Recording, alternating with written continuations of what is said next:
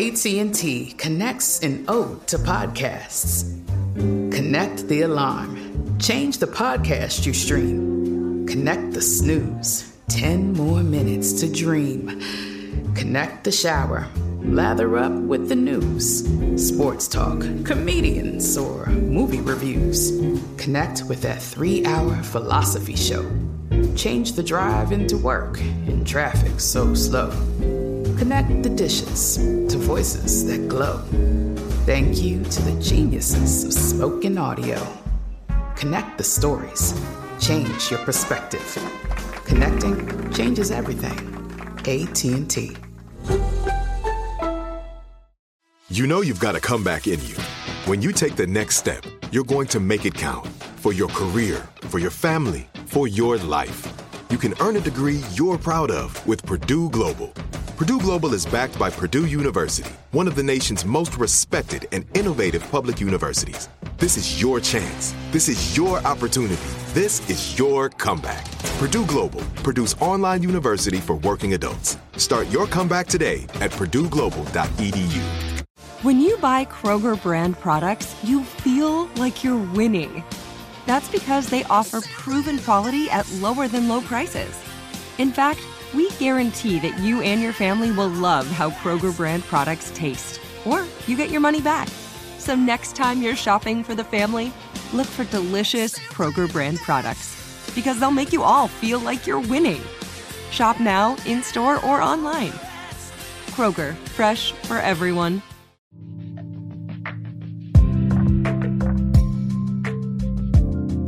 Today's story is about warm bread, superstition, and a blind man who traveled across the globe. It's also about me, your host, Anupam Kher. But mostly, it's about making you smile. Welcome to Anupam Cares, Chapter 4 A Bread Time Story.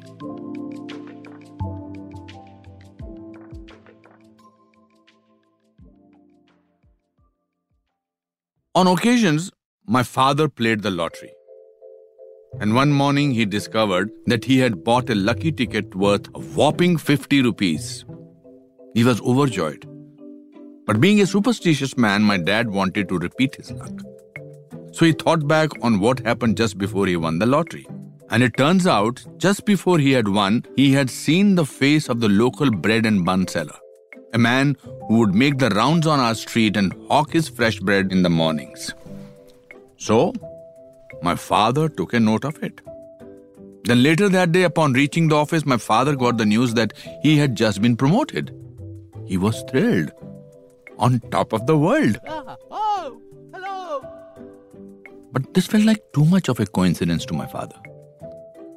To have such luck hit you all at once, he became convinced that all of the good luck came from seeing the bread and bun seller in the morning. And if he saw that fellow's face the first thing every morning, his life could only get better.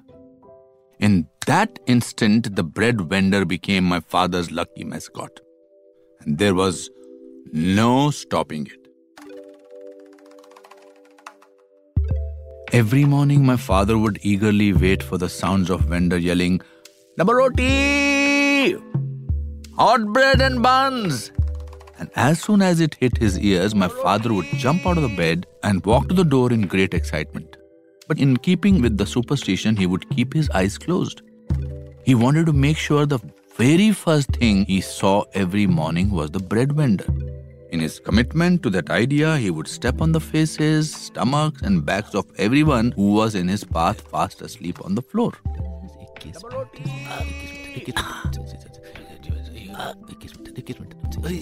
Hot bread and buns. Now, let me back up for a minute. I had a lovely childhood, full of colorful stories and loving relatives. But we lived in cramped quarters. There were 14 of us extended family members confined to one small room three generations of Khers living almost on top of each other. And of course, there were no beds. At night, everyone would spread our bedding on the floor, and in the morning, we'll rolled it back up.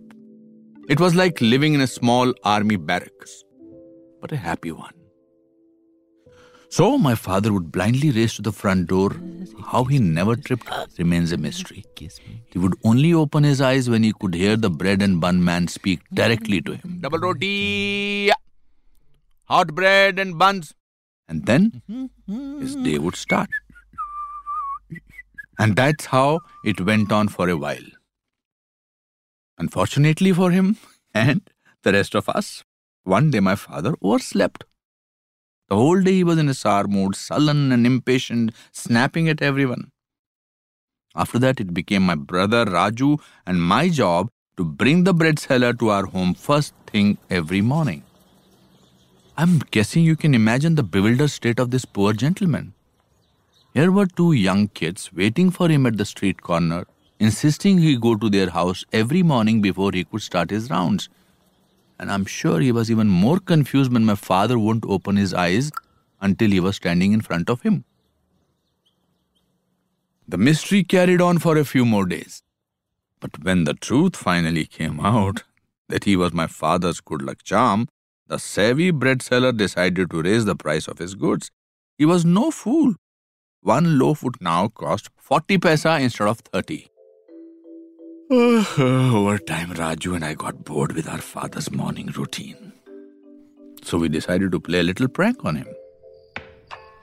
One evening around midnight, we snuck outside, and from behind the door, I imitated the bread seller, shouting, Double roti! Hot breads and buns! Hot breads and buns! like Pavlov's dog responding to the bell. My father hopped out of bed and dashed for the door expecting to see the rising sun and his good luck charm. Double roti! I got you! I, ah, ah, boss, boss! I got you, got you, got you! Of course, we had made our escape by that point. So he just looked out into the empty, dark street, confused.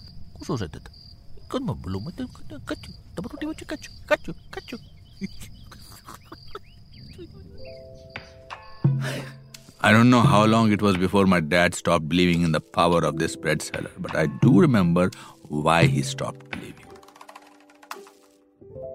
One morning he woke up and did all the usual things. He stumbled across all of us, opened his eyes, saw the bread seller, and started his day off in his usual lucky way. Or so he thought. That morning, when he went to open the storeroom of his office, his keys were missing. He searched and searched, but he had clearly misplaced them. Worse still, there was only one set his. My father's boss was so irritated that he made a spectacle of my father. He yelled at him in front of the entire staff, which left him feeling low and dispirited. Then, on his evening walk home, as he was shopping at the vegetable market, a mule kicked him for no apparent reason and all his vegetables spilled out. While the mule walked off most unconcerned, my father was a picture of misery. As he stooped down to pick up his goods, instead of helping him, the youngsters watching just laughed at what they saw. it was not my father's finest hour. But the day wasn't done with him. As he hobbled home, just as he was about to enter our house, a crow flew by and hit a bullseye on my father's tweed jacket, the only suit jacket he possessed. By the time the sun had set that evening, my father's obsession with the bread seller was also a thing of the past.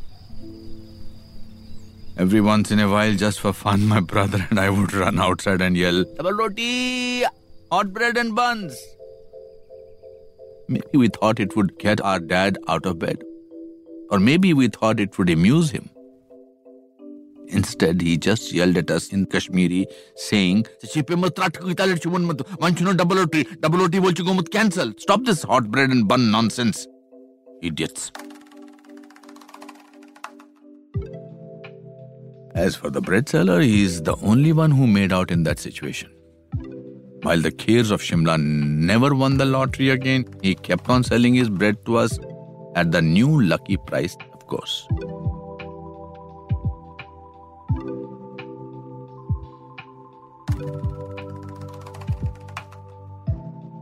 But thinking back on my father and how gracefully he trampled all of us with his eyes closed on his way to the front door, it reminded me of the story of another man, a blind traveler named James Holman, and how his trust in people helped him conquer the world.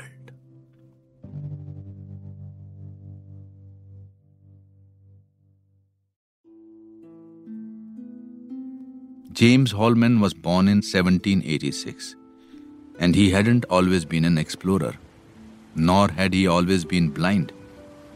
At the age of 12, the Englishman had enlisted with the British Navy and served on the high seas. But just a few years later, he started suffering from a strange illness. His bones and joints began to ache, and his eyesight began to fade. Doctors blamed his symptoms on rheumatism and tried treating him by prodding Holman with a hot poker and draining his blood with leeches. Common cure alls at that time. Of course, none of it worked. Holman went permanently blind and resigned himself to living out the rest of his days as a homebody. In fact, he didn't travel again until a doctor suggested that a dose of warm weather might be good for his spirit. So at the age of 32, Holman set off for the French Riviera. That trip changed him. Exploring France, Holman navigated the streets by echolocation. He would tap his stick on the ground and listen as the sound ricocheted off his surroundings. In Europe, he became a tireless explorer. He began to hike mountains, tour cathedrals, and even visit museums.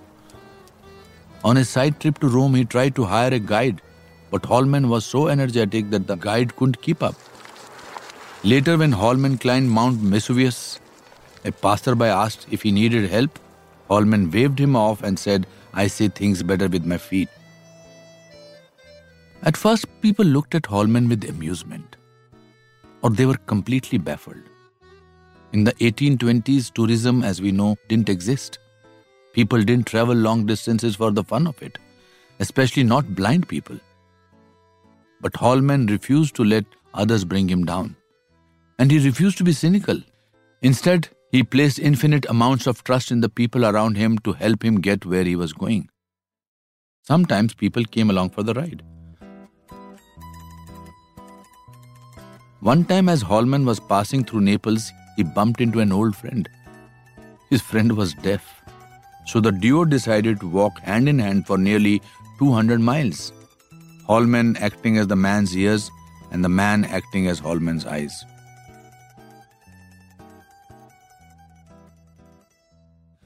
Holman had fun on his travels too. In St. Petersburg, he slinked past security to sit on his Tsar's throne.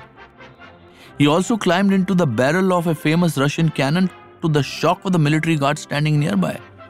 And the distances he traveled were not small. He trekked across much of Siberia. In fact, he would have made it all the way to China if it weren't for the pesky Russian police who deported him. For Holman, blindness wasn't the problem to overcome, it was prejudice. The reason he was deported from Russia was because nobody believed that a blind man could travel independently. The police decided he had to be a spy faking his condition. Similarly, Critics of Holman's best selling books argued that a blind man could never be a true travel writer. But they couldn't be more wrong. Holman couldn't write about the things he saw. He had to pay special attention to his surroundings and the people around him. And that attention to detail made him a remarkably good writer.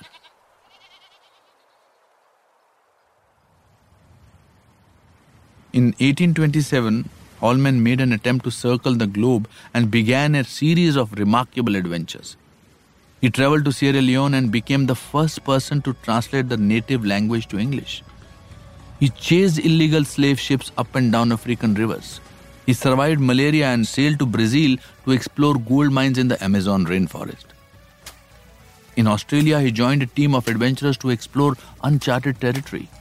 In Sri Lanka, he hunted elephants in India, he dodged pirates, and in China, he puffed on opium.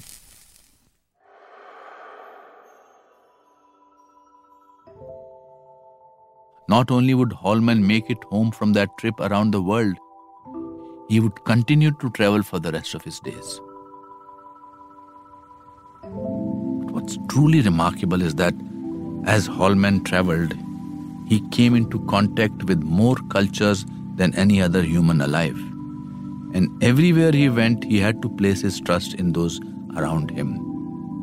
He did it all without fear because Holman believed that people at their core are always good. And that's something I think we can all believe in.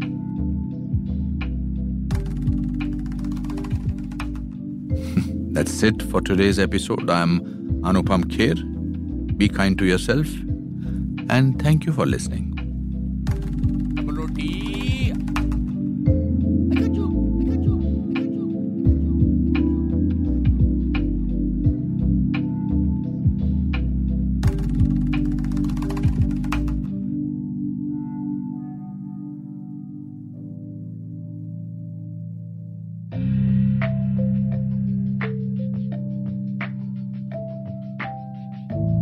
Anupam Cares is a production of iHeartRadio. I'm your host, Anupam Kher. Our executive producer is Mangesh Hattikudur, senior producer Julian Weller, associate producer Morgan Lavoy, sound design and mixing by Julian Weller and Dan Bauza. Music by Aaron Kaufman.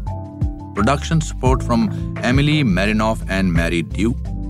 Writing by Lucas Riley, Matt Riddle, Morgan Lavoy, and Julian Weller.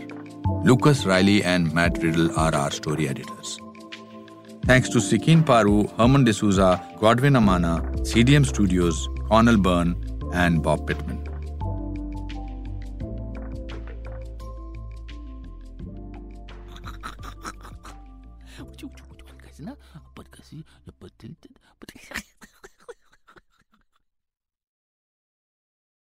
This is Malcolm Gladwell from Revisionist History. eBay Motors is here for the ride. With some elbow grease, fresh installs, and a whole lot of love, you transformed 100,000 miles and a body full of rust into a drive that's all your own. Brake kits, LED headlights, whatever you need, eBay Motors has it. And with eBay Guaranteed Fit, it's guaranteed to fit your ride the first time, every time, or your money back. Plus, at these prices, you're burning rubber, not cash. Keep your ride or die alive at ebaymotors.com. Eligible items only. Exclusions apply. Live Nation presents Concert Week. Now through May 14th, get $25 tickets to over 5,000 shows. That's up to 75% off a summer full of your favorite artists like 21 Savage, Alanis Morissette, Cage the Elephant, Celeste Barber, Dierks Bentley, Feid, Hootie and the Blowfish, Janet Jackson, Kidz Bop Kids, Meghan Trainor, Peso Pluma, Sarah McLachlan. Get tickets to more than 5,000 summer shows for just $25. Until now through May 14th. Visit LiveNation.com slash Concert to learn more and plan your summer with Sean Paul, Sum 41, 30 Seconds to Mars, oh, and Two Door Cinema Club. Are you still searching for your perfect place to call home? Well, now is the time to buy at Fisher Homes. If you're looking to move in before the end of 2024, May could be your last opportunity to start building your dream home and close before the year's end. If you're hoping to move in even sooner, Fisher Homes also has homes that are move in ready and waiting for you, where you can start enjoying the benefits of homeownership even faster. Schedule your personal tour with a new home advisor today at FisherHomes.com and make this spring the season you find your your perfect home sweet home.